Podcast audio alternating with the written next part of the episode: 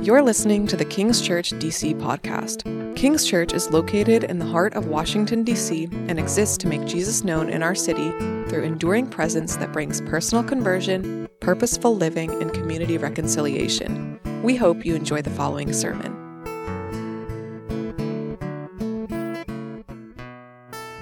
My friends and I discovered what are called celebrity soundboards. And celebrity soundboards are essentially found on websites. They're kind of an interactive kind of feature with a compilation of quotes or phrases or sayings from, you guessed it, celebrities. You'll see an example here up on the screen. So basically, you have options like hello or how are you, don't do it. And when you click it, it typically says it in their voice. It's usually clipped from a commercial or a clip from a movie or a television show or things like that. Now, why on earth would anyone like celebrity soundboards? In particular, why on earth would a group of 16-year-old boys geek out over celebrity soundboards? Well, you guessed it, prank calls. Basically what radio hosts and what middle school boys and perhaps girls and high school guys did was they discovered these soundboards, and they would essentially call up their friends anonymously or call strangers up anonymously and have a full-blown conversation with said soundboards. Now, of course, this created a lot of funny moments. This created a lot of kind of lighthearted instances, and you can find a lot of these on YouTube and things like that. Anyways, I generally loved the Miss Cleo soundboard, which is up here on the screen. Miss Cleo essentially was a fake psychic, and so she would say things like, you've got the moon card, or I'm seeing a new baby on the way, and things like that. And for some reason, as a kid, I loved Miss Cleo. But my favorite was the Arnold soundboard, which will also be up here on the screen. Arnold by far was the most popular soundboard, and he had this one line at 15 years old that I found very funny. I'm not going to do the Arnold Schwarzenegger impression, but the line was, "Who is your daddy, and what does he do?" I promise I'm going somewhere with this. It was from Kindergarten Cop, which is a movie I've never seen.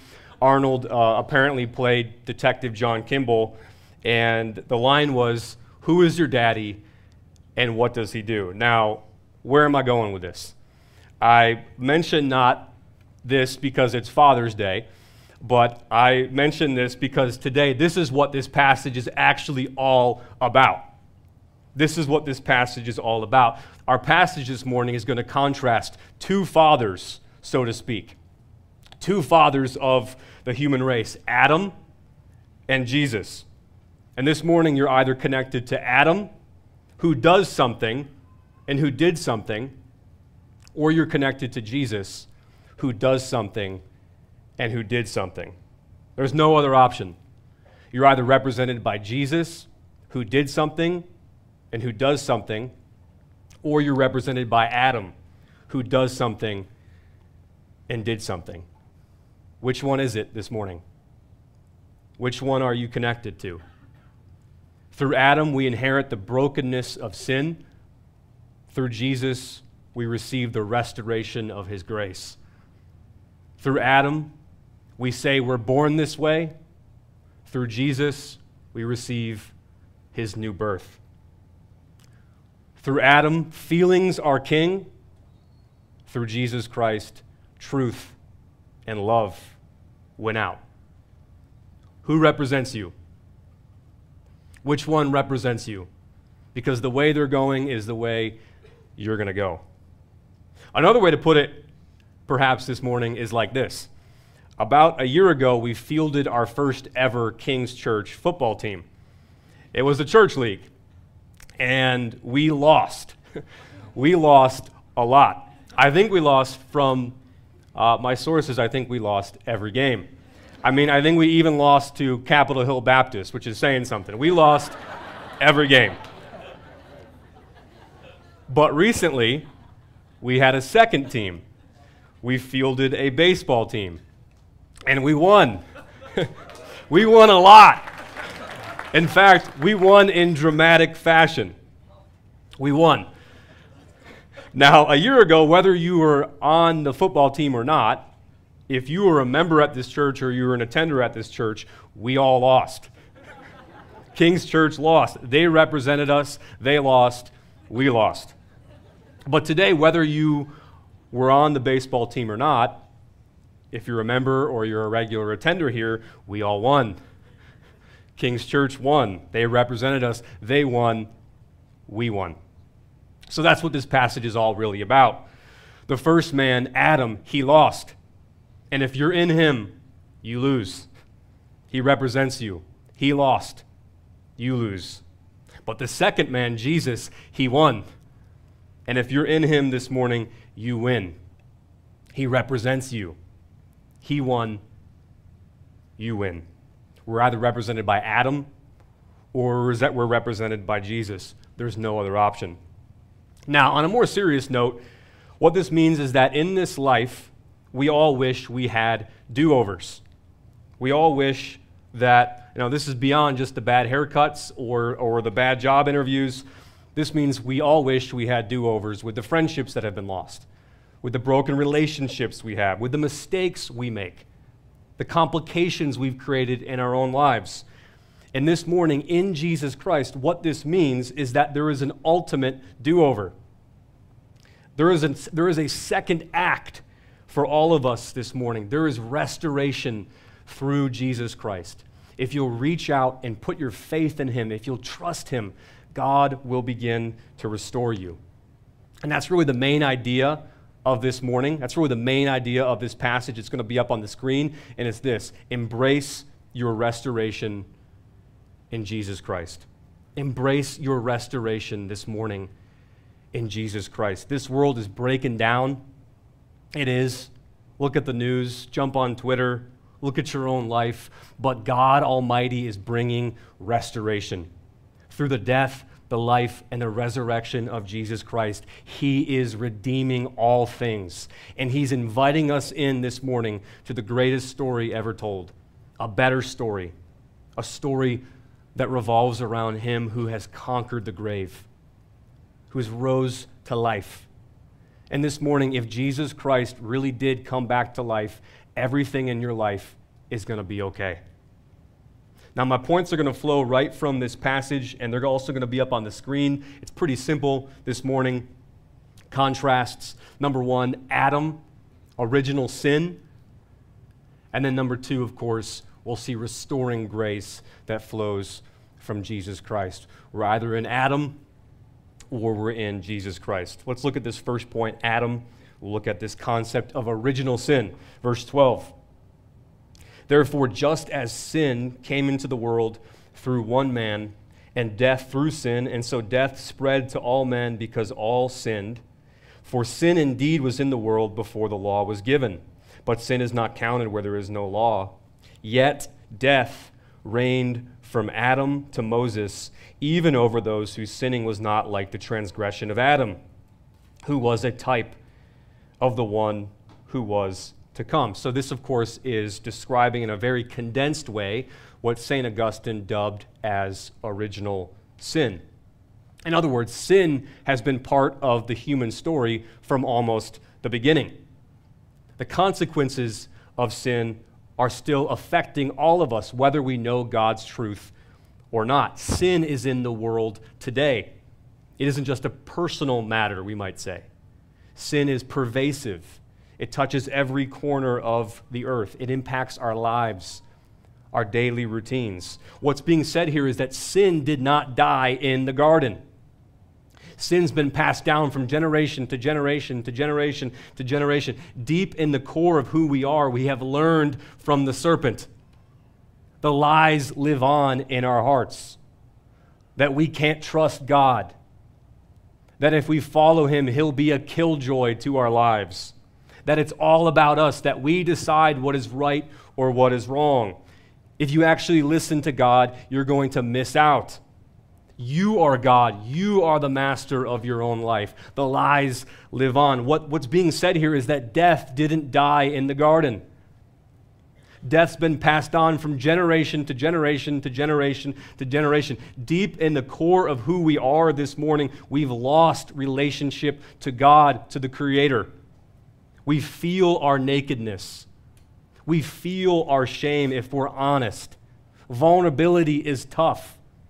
We reach out for the fig leaves to cover our nakedness. We hide from God in the cool of day. We're searching for meaning in all the wrong places. We're empty, we're lost, we're often disconnected from ultimate purpose. What's being said here is that sin has confused our world. It's tainted our world, it's disordered our world. It's made things not the way they're supposed to be. It's like a crack in the foundation of society. It's causing everything to fall apart. It's the culprit. It's the culprit behind broken relationships and broken marriages. It's the reason for injustice, for greed, for the destruction of beauty, for the corruption of institutions. It's the thing that causes people to call evil good and good evil, light darkness and darkness light. It touches every part of life. Now, where does it all come from? Where does it all come from? Well, notice verse 12. Sin came into the world through one man. Well, wait, what about Eve? In Genesis, she sinned too. Actually, I think Eve was the one who bit the apple. So what about Eve? What about Eve? Well, Eve's not being downplayed here for her role in the garden. What's being done here is a contrast is being set up. The contrast is that Adam, on the one hand, represents humanity. He represents the first creation. And of course, Jesus, on the other hand, represents the new creation. He represents a new order of things, a new humanity. The passage goes on, verse 12, sin came into the world through one man and death through sin. And so death spread to all men because all sinned. Now this is challenging. This is challenging because what's being said here is that Adam's like a representative. And from him has come sin, from him has come death. And because he's our representative, when he went to war, so we also went to war.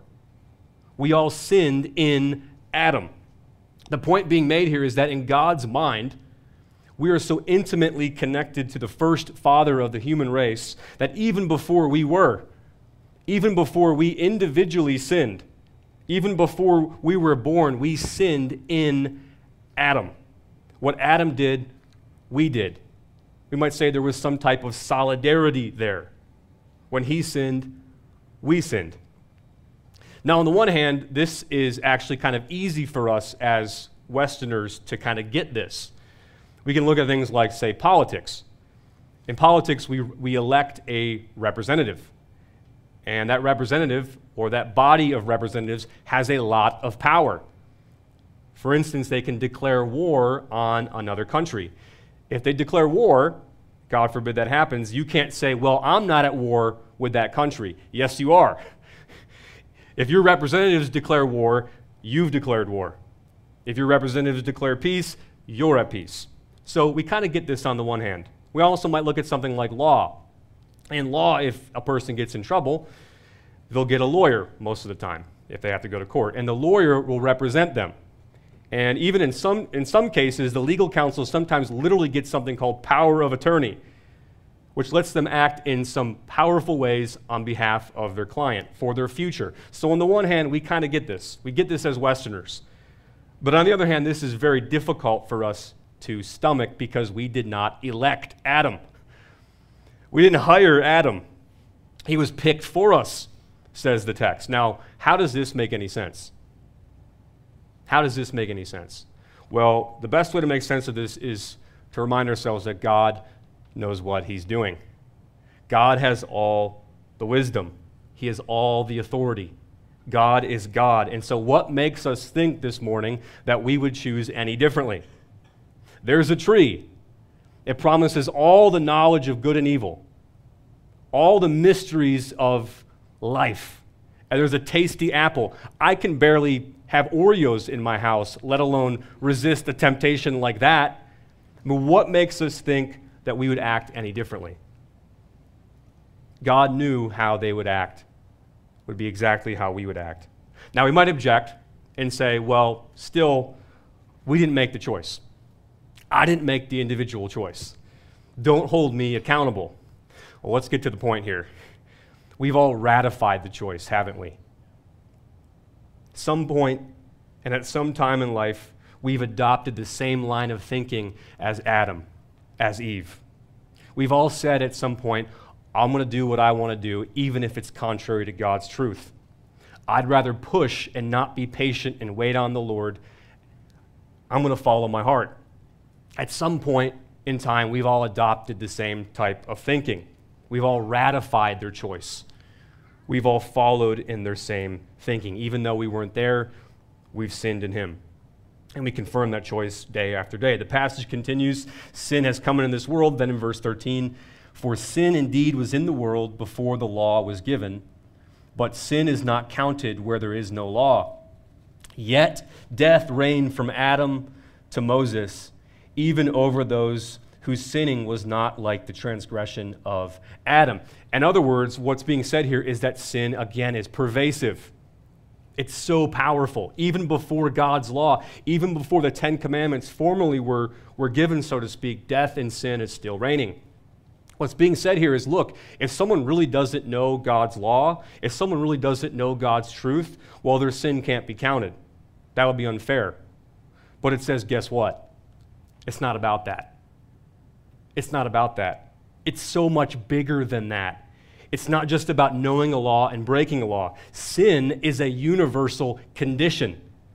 It leads each and every one of us to spiritual death, spiritual numbness, to separation from God. It says here, the absence of the law doesn't absolve people from the reality of sin because the consequence of sin is death, spiritual and physical. What it's saying is that even without explicit knowledge of God's law, death still reigned. It's talking about the power, the pervasiveness of sin. And of course, what's being implied here is that religious rules, laws, none of that could possibly take care of the magnitude of this problem.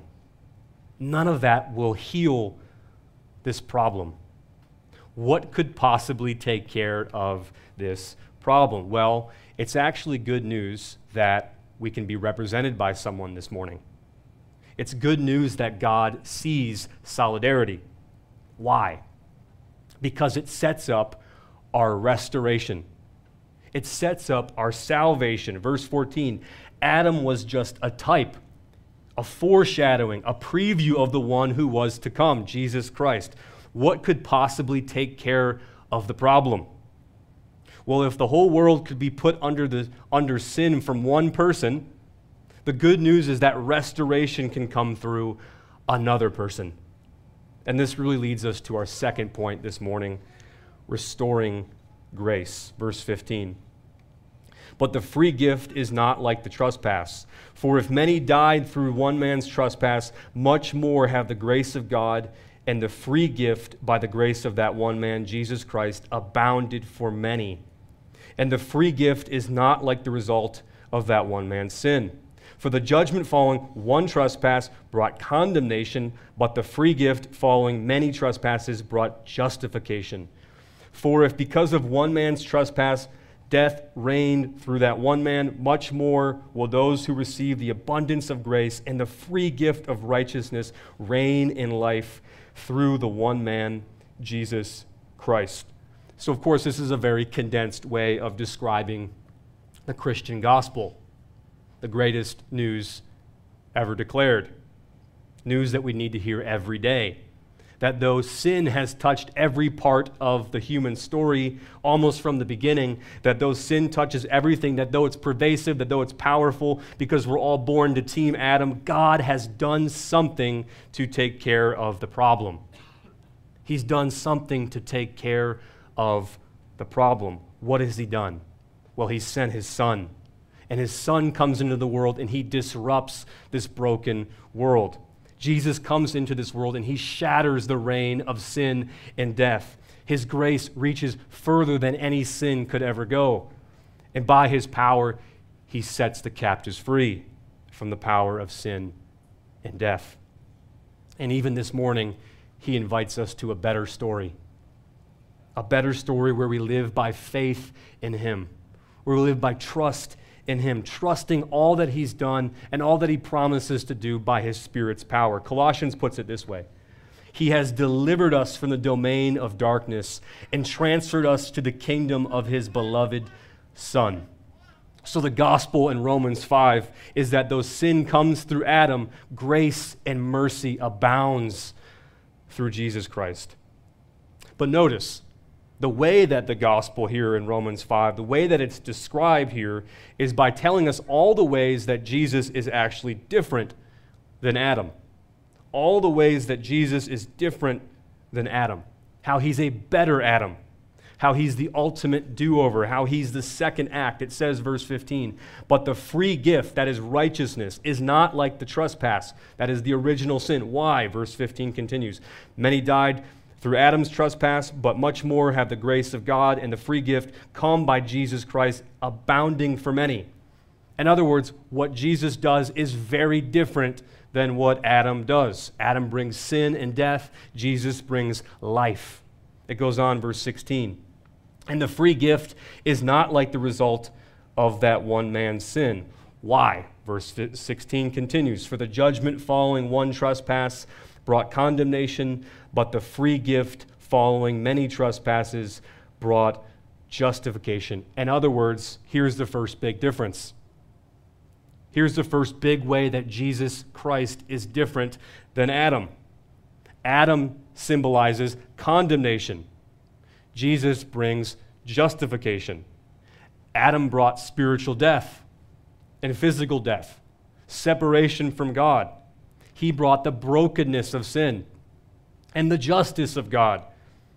But Jesus, on the other hand, he brings the free gift of righteousness that leads to justification, to our acceptance before God.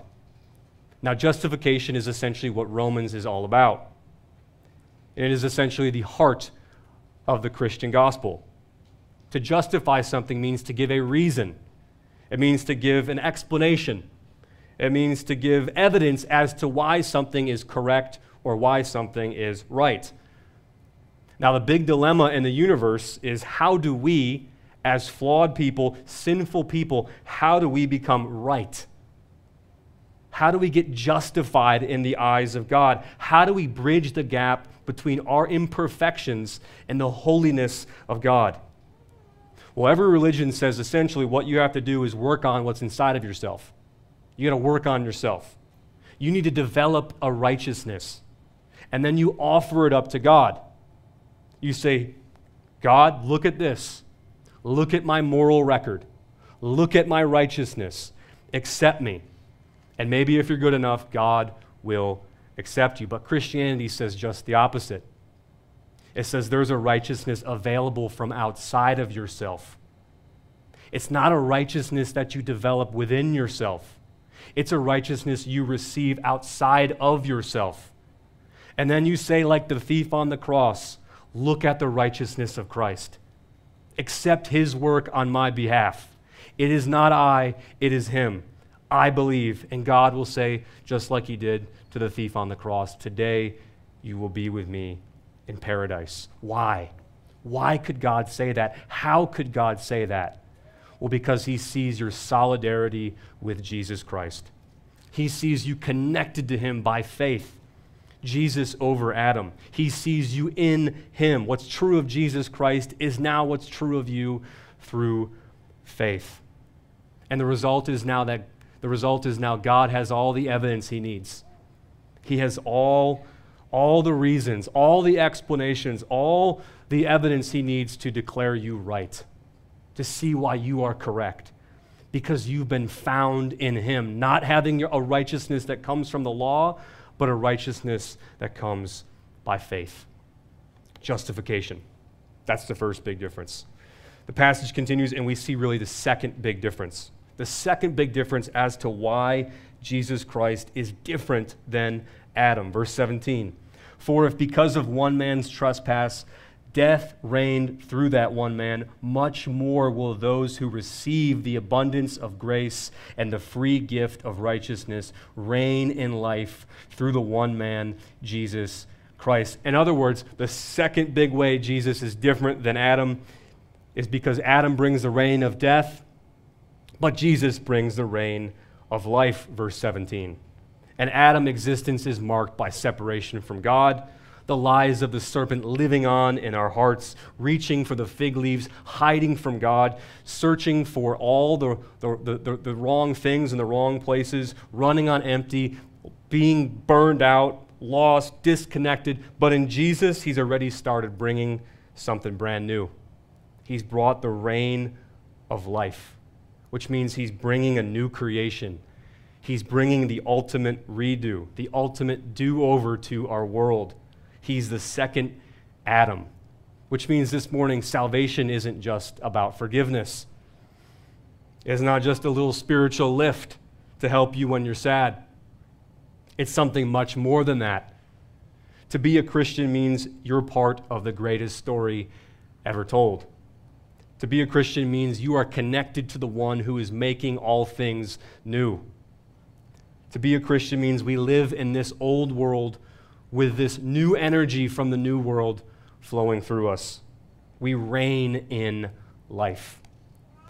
The passage concludes, verse 18 and 19, therefore, as one trespass led to condemnation for all men, so one act of righteousness leads to justification in life for all men.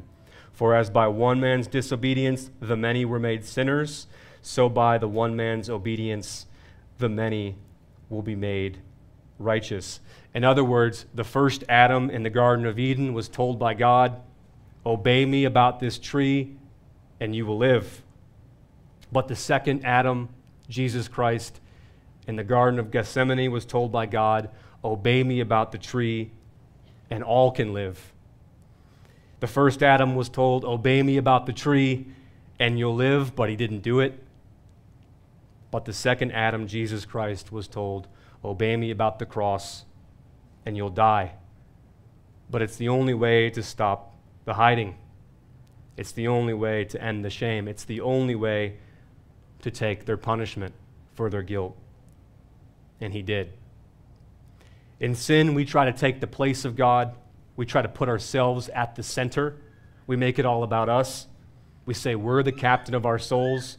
We try to get what God Almighty deserves. But in salvation, God took your place and my place, and he gets what we deserve. In sin, we put ourselves in God's place, but in salvation, God puts himself in our place.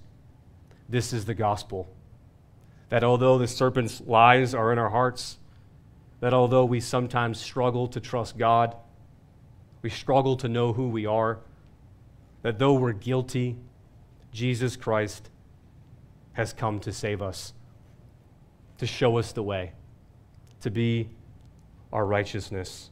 He trusts God in our place. He obeys where we fail. He turns that tree into a cross. He turns the cross into the tree. This is the gospel. This is where we find true life, the only way we can find a better way. As we move to a time of the Lord's Supper, if you would join me in prayer. Thank you for listening to this episode of King's Church DC podcast. If this sermon encouraged you, please like, rate, and subscribe to our podcast. For more information on our church and service times, please visit kingschurchdc.com. We hope you will join us again next week.